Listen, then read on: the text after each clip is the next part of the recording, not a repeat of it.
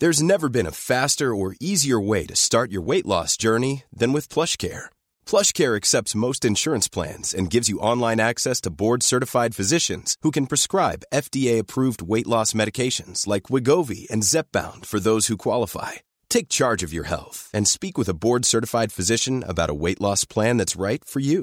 Get started today at plushcare.com slash weight loss. That's plushcare.com slash weight loss. plushcare.com slash weight loss.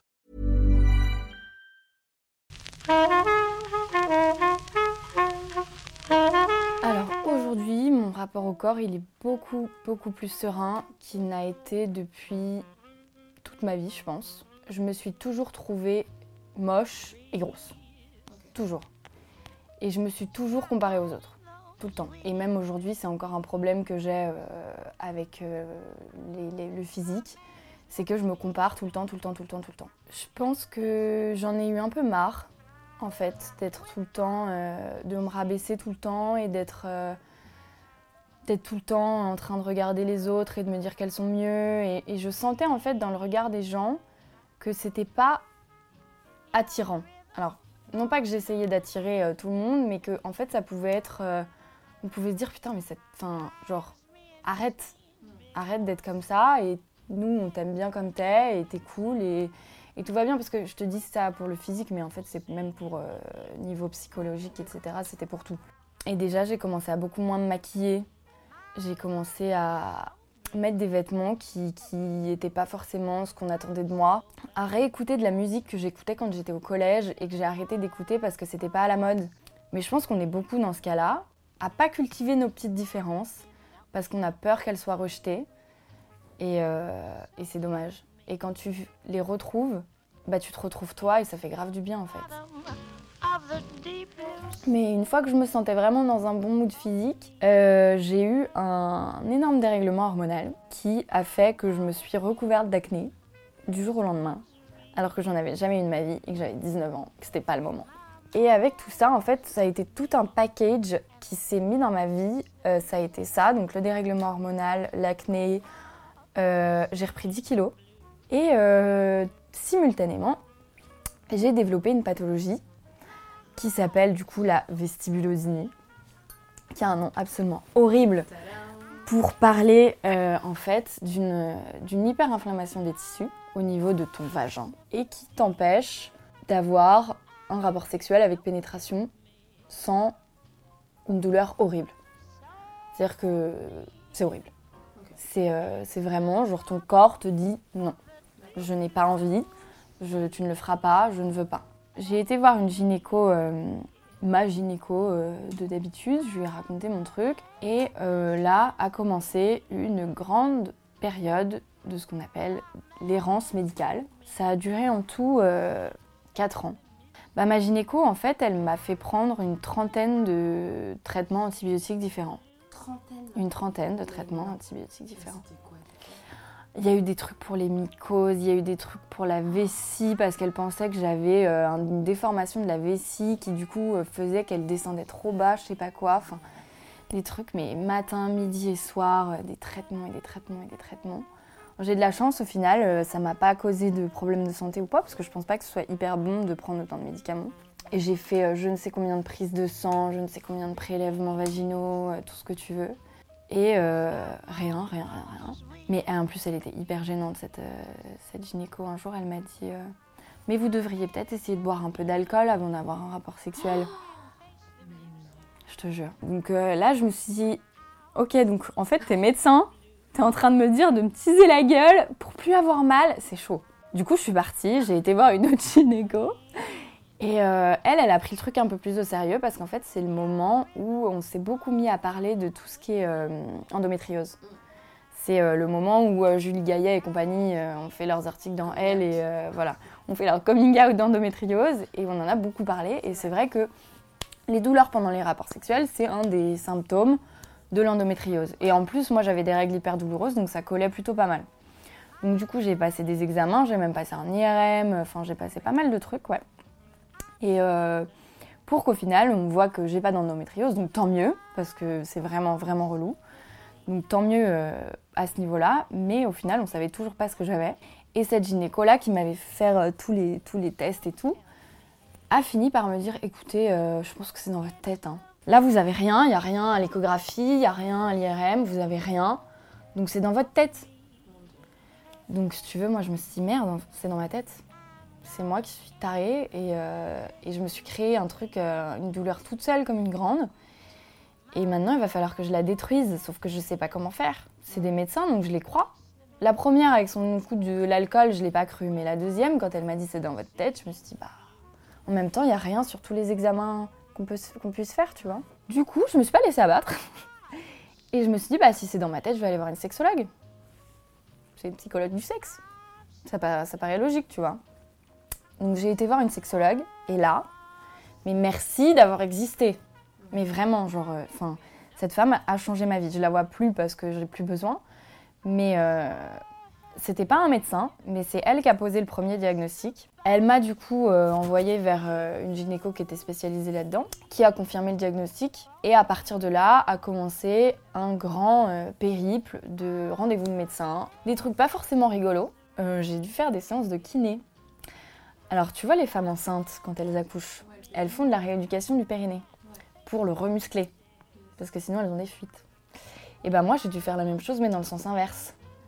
C'est-à-dire que j'ai dû, parce que comme j'avais les tissus hyper inflammés, j'avais le muscle interne qui était mais genre complètement crispé, mais genre crampe x 12 000 tu vois. Et du coup je me suis retrouvée à devoir faire des séances de kiné, de rééducation. Les premières séances sont gênantes, sont vraiment pas, pas agréables. Après, bon, bah, tu t'y fais, hein. de toute façon, t'as pas le choix. J'en avais pour un an. Enfin, à la, à la base, je savais pas que j'en avais pour un an, mais au final, j'en ai eu pour un an. Ton cerveau, il est pas con, tu vois. Quand t'as une douleur qui revient à chaque fois, il la mémorise, il se dit, ok, mais ça, tu fais plus. Donc, du coup, t'as énormément de retombées psychosomatiques. Tu te retrouves avec plus de libido et surtout avec une, une vision de toi qui est complètement pourri parce que moi je me disais, ce que je me disais en fait c'est un, je suis pas normale, je suis pas foutue comme les autres. Truc le plus basique de l'homme, je peux pas le faire. Là, à ce niveau-là, ton rapport au corps, il en prend une grosse claque dans la gueule. Qui est dur aussi avec ce genre de truc, c'est euh, les autres. Parce que bon, alors déjà, c'est un truc dont il est pas facile de parler. Au final, dans ma vie, autour de moi, il y a très peu de gens qui sont au courant. Même mes parents le savent que de très loin. Va parler de ça avec tes parents. Enfin, après, ça dépend de la relation que tu as avec tes parents, mais euh, moi, c'était pas l'ambiance.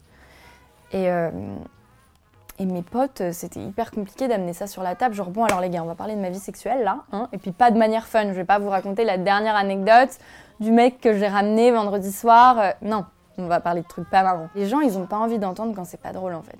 Les personnes à qui j'en ai parlé, elles c'est des gens que j'aime euh, énormément. hein. Je me suis confiée à elles, donc c'est forcément des personnes en qui j'ai complètement confiance. Mais ces personnes, elles ont pratiquement toutes eu la même réaction.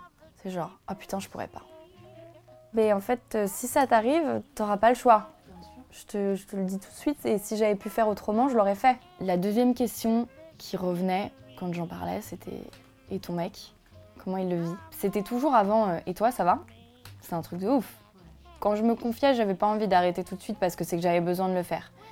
Du coup, euh, même si les gens disaient des trucs qui me vexaient un peu ou qui me faisaient un peu de peine, je continuais et j'étais dans ma lancée, j'avais besoin de vider mon sac et voilà. Pour beaucoup, dans leurs yeux, tu vois euh, que t'es, frigide, tu vois Alors que tellement pas, ça a rien à voir. Après, heureusement, aujourd'hui, c'est fini et aujourd'hui, euh, c'est pour ça que je peux en parler aussi plus librement parce que maintenant, euh, je me dis que faut que ça serve à quelque chose, tu vois. Que j'ai pas morflé tout ça pour rien. Et il faut que ça serve à quelque chose. Et, euh, et j'ai beaucoup moins peur du regard des gens maintenant que c'est terminé parce que maintenant, j'ai plus rien à prouver à personne. Tout va bien à ce niveau-là. Il y a des choses qui vont pas, il y a des choses qui vont bien. Euh, et puis une sexualité, c'est fluctuant, tu vois. C'est- Ça se passe pas toujours bien. Il y a des moments géniaux, il y a des moments pourris et pour tout le monde. Même les gens qui viennent te dire Ah non, mais moi tout va bien. Non, moi, quoi Ton mec il a été impuissant une fois? Ah Non, moi jamais. Et c'est vrai que maintenant qu'on a un peu grandi et que euh, on s'est tous un peu euh, ouverts sur euh, plusieurs trucs et notamment sur la sexualité parce que c'est un truc qui est assez tabou quand même encore, très tabou au final. Bah, t'entends les gens de plus en plus dire ouais, il y a un truc qui a bugué, ouais, ou, Ouais, non, je me suis déjà posé des questions sur ma sexualité, alors qu'il y a quelques années, jamais il l'aurait dit, tu vois. Ce que tu as besoin d'entendre, c'est que ça arrive d'avoir mal, ça arrive de pas avoir envie, ça arrive de, je sais pas moi, de, de, de ouais, de, de pas en être capable physiquement, euh, tu vois, plein de trucs comme ça. Et, euh, et moi, on me l'a pas dit à cette époque-là. Ouais, le diagnostic, il est hyper, hyper compliqué à obtenir parce qu'en fait, j'ai appris a posteriori que c'est un truc qui est pas hyper reconnu par les gynécos et par les médecins. Parce que beaucoup disent que c'est complètement psychosomatique, que c'est dans la tête, qu'il faut aller voir un psy. Ce qu'on m'avait dit au final euh, à un moment, tu vois. Et en fait, non. À partir du moment où tu as une douleur, elle est là. C'est physique. C'est pas toi qui as créé un truc. Non. Moi, je veux bien qu'on le pouvoir du cerveau, nanani. Complètement, je suis complètement d'accord. Mais il y a des limites à la connerie, tu vois. Et je pense que quand tu as en face de toi une femme qui te dit je, me, je pleure de douleur, comment tu peux lui dire non mais madame c'est dans votre tête ça? Non, c'est pas possible. C'est pas possible. On n'en parle pas assez. On n'en parle pas assez et pourtant ça touche quand même, je l'ai appris aussi a posteriori, ça touche quand même une femme sur dix. Ce qui est juste, mais genre, hallucinant. Pour un truc qui touche autant de gens, qu'on n'en parle pas. C'est un truc qui a un rapport avec la sexualité et tout ce qui a rapport avec la sexualité euh, chez les meufs, euh, soit on le met à un stade genre ultra sexualisé et, euh, et, et c'est super cool et tout le monde en parle et nanani. Mais quand c'est pas cool, quand c'est un truc pas très agréable, on le met loin, très très loin et on n'en parle pas. Et, et bon, au final, ça se vérifie là avec l'endométriose. L'endométriose, on en parle depuis quoi? Ça fait genre Tant mieux pour, euh, pour les femmes qui sont, qui sont victimes d'endométriose. Franchement, je, pense que ça a surtout beaucoup aidé les femmes qui ne euh, savaient pas ce qu'elles avaient qui avaient juste mal. Et du fait qu'on en parle beaucoup, se sont dit putain, mais ça se trouve, j'ai ça. Et sont allées voir leur médecin et leur a dit ok, on va faire le test. Et du coup, voilà, elles se sont retrouvées avec leur diagnostic. Et elles ont toujours mal aujourd'hui, sûrement, mais au moins elles ont un diagnostic et ça soulage tellement d'avoir un diagnostic que, euh, que ça les a sûrement aidées en ça. Mais euh, non, la vestibulodynie, déjà, c'est un nom beaucoup trop compliqué pour qu'on en parle dans la presse, à mon avis. Mais, euh, mais, euh, mais on n'en parle pas du tout assez. Franchement, s'il y a des meufs qui découvrent ça avec la vidéo, ce serait ouf. Ce serait vraiment ouf parce que c'est tellement pesant dans un quotidien. Moi, je sais que ça m'a tellement pesé dans ma vie de tous les jours, dans mon acceptation de moi-même, qui venait d'être acquise et qui a fait voûte. Je pense que le meilleur conseil que je puisse donner, c'est d'en parler avec euh, des gens spécialisés. Il y a plein de sites maintenant qui parlent de ça. Moi, j'ai vraiment compris ce, qui se passait en allant sur leur site et ils t'expliquent tout. Et euh, tu as des noms de personnes safe, spécialisées là-dedans. Ça leur permettra peut-être d'éviter de se confronter à des gynécos qui vont leur dire Mais bois un petit shot de whisky et puis ça ira mieux. Ou c'est dans ta tête autant aller voir direct la bonne personne. Donc surtout en parler avec des gens compétents et, euh, et, pas garder ça pour soi et surtout pas attendre trop longtemps que ça s'installe. Parce qu'une fois que c'est trop installé, c'est plus compliqué de, de s'en sortir parce que ton corps il a mémorisé en fait, ton cerveau il a tout mémorisé et psychologiquement c'est plus dur après. On peut carrément s'en sortir et la preuve en est aujourd'hui, ça fait un an maintenant que que j'ai plus mal et que tout va bien et que, euh, et que c'est fini et que maintenant, du coup, j'en parle avec le sourire, tu vois. À l'époque, j'en parlais pas du tout avec le sourire. C'était hyper douloureux et psychologiquement et physiquement. Et maintenant, tout va bien. Ouais, trop bien.